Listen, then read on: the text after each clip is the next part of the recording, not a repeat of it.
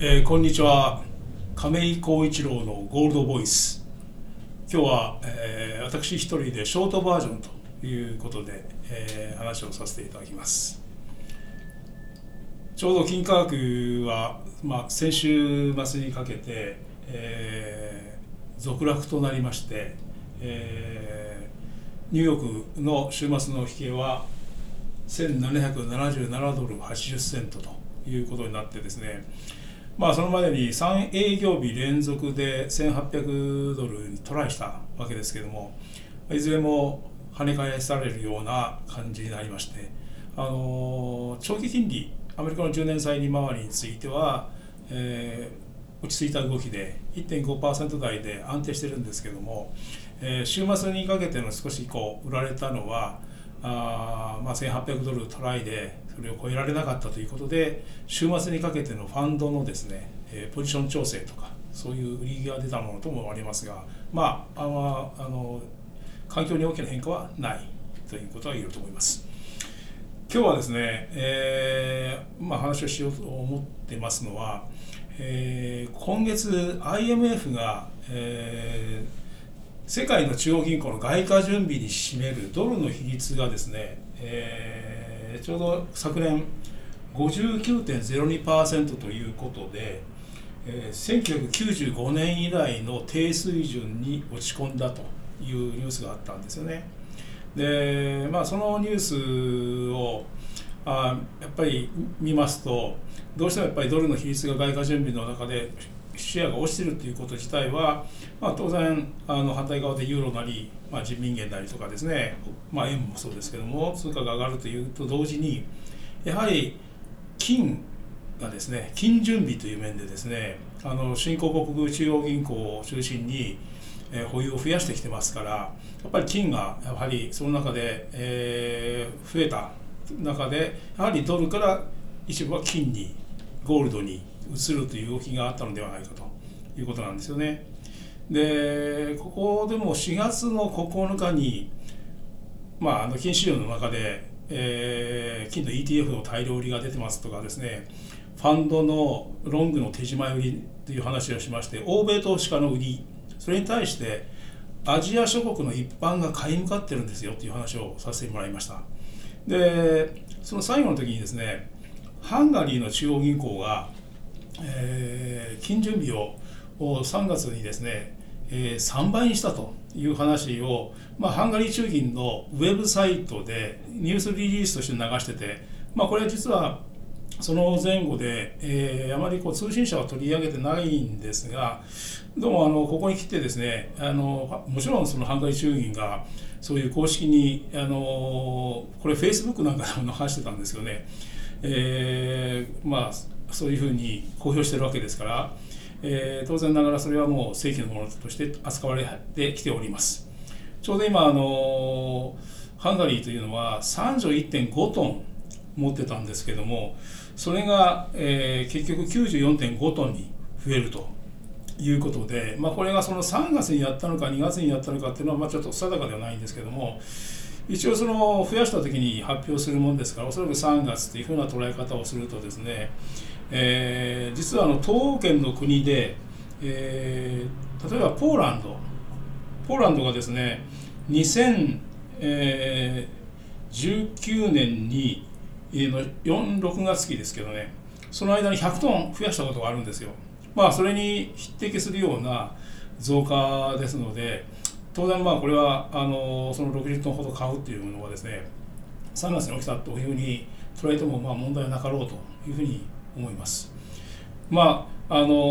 こういうふうにその新興国の中でやはりそのやはり金を増やすというのはまあ基軸通貨は、えー、ドルですのでドルからの移行というのが、まあ、一般的に考えられる話なんですよね。まあ、ここに来てはその、えー、まあ先ほどのそのポーランドとかですねセルビアだとかですねそういう東欧圏の国でこのところその金準備を増やす動きが広がってるっていうようなレポートをですね、えー、金の国際的な広報調査機関のワールドゴールドカウンシルがですね、えー、レポートに出したりもししてますので、えー、おそらくそこがその、うんやっぱり金市場でも注目事項として上がってきてると、まあ、その点で思い出されるのは今年の1月にロシアがの金保有がですね金準備がですね、えー、の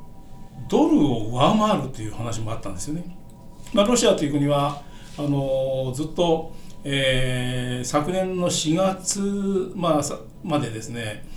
金をずっとこう買い続けてきてた国で有名なんですけども、まあ、現在もう2000トン超える2295トンの金準備を持っているわけですけども、まあ、外貨準備に占める比率というのは22%になってるわけですね。それがあの昨年6月末の時点これはあのロシア中銀があの半年に1回発表してそれがあの去年6月末のものを1月に発表してるわけですけども、えー、金はまあ去年ちょっと上がりましたからねそれもあるんですけども22.9%の外貨準備のに占める比率がですね、えー、そこまで上がっていて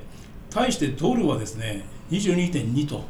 でついにこのいわゆるその金とドルが、まあ、ロシア主義の中でですね比率がですね逆転してしまったというのこれまで、まあ、ニュースになってるわけですね。まあ、この裏にはその、まあ、ウクライナに侵攻してちょうど今あのまたアメリカとロシアの関係が結構やっぱり緊迫してきてるわけですけどもあのやはりその政治的な要因でですね、えー、そのドル券をどちらかというと人民元決済に貿易をですね、まあ、特にロシアと中国の間の決済は人民元とかルーブルにしようというような動きを、まあ、取ってるわけですけどね、まあ、そういった政治的な要因がですねあのこの背景にある。ただまあ東欧圏っていうのはどちらかというとあのまあここのコロナ新型コロナのパンデミックの中で、えー、どうしてもやっぱりアメリカのまあえ国際発行量が増えてアメリカの財政赤字が拡大する中で、えドルから金という動きも考えているんだとは思うんですけどねもう一つその一つ国でですねトルコもうちょっと注目なんですよ。やっぱりトルコがですねこれ今までこう買いの話をしましたけどもトルコ中銀はあの昨年からですね特にその昨年の下旬以降ですね金を売ってるんですよねだからそのデータ上ですねトルコ中銀の持ち分が減ってきていますでこれどういうことかと言いますと、まあ、足元でもちょっとトルコというのはトルコリラーがですね、えー、主要通貨に対して売られていていわゆる通貨危機的な状況になっていてで通貨防衛のために、えーまあ、リラを買ってドルを売るということでそのドルを調達するためにですね通貨防衛のために金を売ってるんじゃないかという解釈がされてるんですよ。でまあおそらくまあそれはあの一面間違いではないんですけどもその昨年のですねその金の需給統計を見てますと実はトルコという国は、まあ、一般ですけどねあの金需要がですね、まあ、去年2020年というのは、えー、新型コロナの問題で例えばインドが前年比35%減少の446トン。これはあのいわゆる、えー、地金とコインの話なんですけどね。需要の話なんですけどね、えー、あ一世それはその中に、えー、宝飾品も含まれますこれは。それともう一つ中国、えー、614点14トンという形で前年比28%減というふうになっているんですけども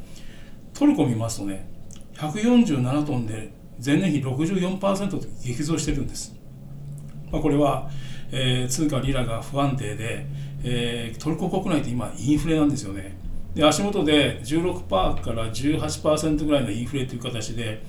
これはその自国通貨を持っているよりも何かした方がいいとだからですからその中でやっぱり金が選ばれていてこのところその仮想通貨もう、まあ、ビットコインとかですねそういうものまでも流れてるっていう話があるんですけども、まあ、トルコ国民が特に金をですね、まあ、金の宝飾品とかが地金とかコインをこぞって買うっていうようなことをやってるんですよね。でまあそのなりもなるとですね当然ながらこの金の輸入が増えるって形になるとドルで決済してるわけですからやっぱりドルがやっぱり外にか国外に流れてしまうわけですね、まあ、これもよろしくないしリラ安にもつながりますから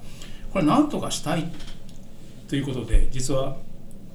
トルコ中銀がどうもその通貨防衛のために金を手放してるんではなくて自国の内のその金需要の高まりに対してその対応するために売ってるというようなあ捉え方もこれできるし実際そうではないかというのが、えーまあ、金融の関係者の中である面ではその中銀関係で調べてる人たちはそういうふうに指摘していますしおそらくそうであろうというふうに思います。つまりその自国内であればですね自国内の国民の買いに対して中央銀行が手放すことによってそれは中央銀行の持ち分は減るんですけどもトルコの一国で見ると外には出てないわけですよね。まあ、そういうことをですよね。あの通貨のですね防衛のために金を売るというのは、まあ、そういう国もあるんですが実はそのもちろん金というのはすぐに担保になるんですよね。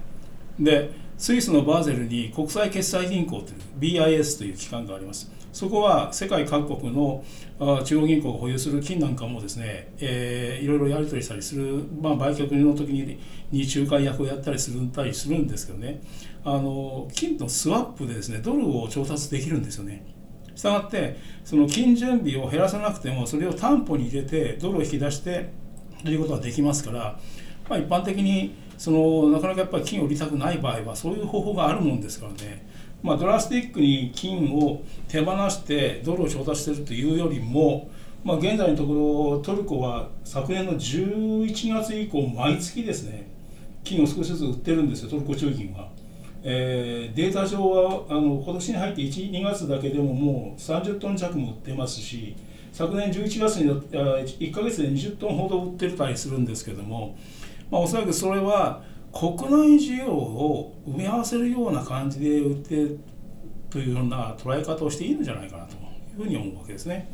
だからまああの中銀というのは先ほどのそのまああのハンガリーが増やしたって話もありますしやはり、まあ、昨年2020年はコロナの問題で各国中央銀行もその対応に追われた関係でそれほどその前年までのように金準備を増やしてないんですけどもまあそのその傾向というのは今年もやはり続いてるなというのが今回のハンガリーがの急増させたっていうですね60トン余り買って3倍にしたというニュースでですねやっぱり言えるのではないかなというふうに思います。えー、こういった関連の話はですね、えー、また改めて YouTube の方でも取り上げたいと思うんですが、えーえー、ちょうどもうすぐですね13月期の金需要、まあ、需給と需給関係ですねあのデータがですね出てくる予定です。だからまああの近いうちにそれをですね取り上げたいと思います。ではこれで、えー、終了いたします、えー、亀井浩一郎でした。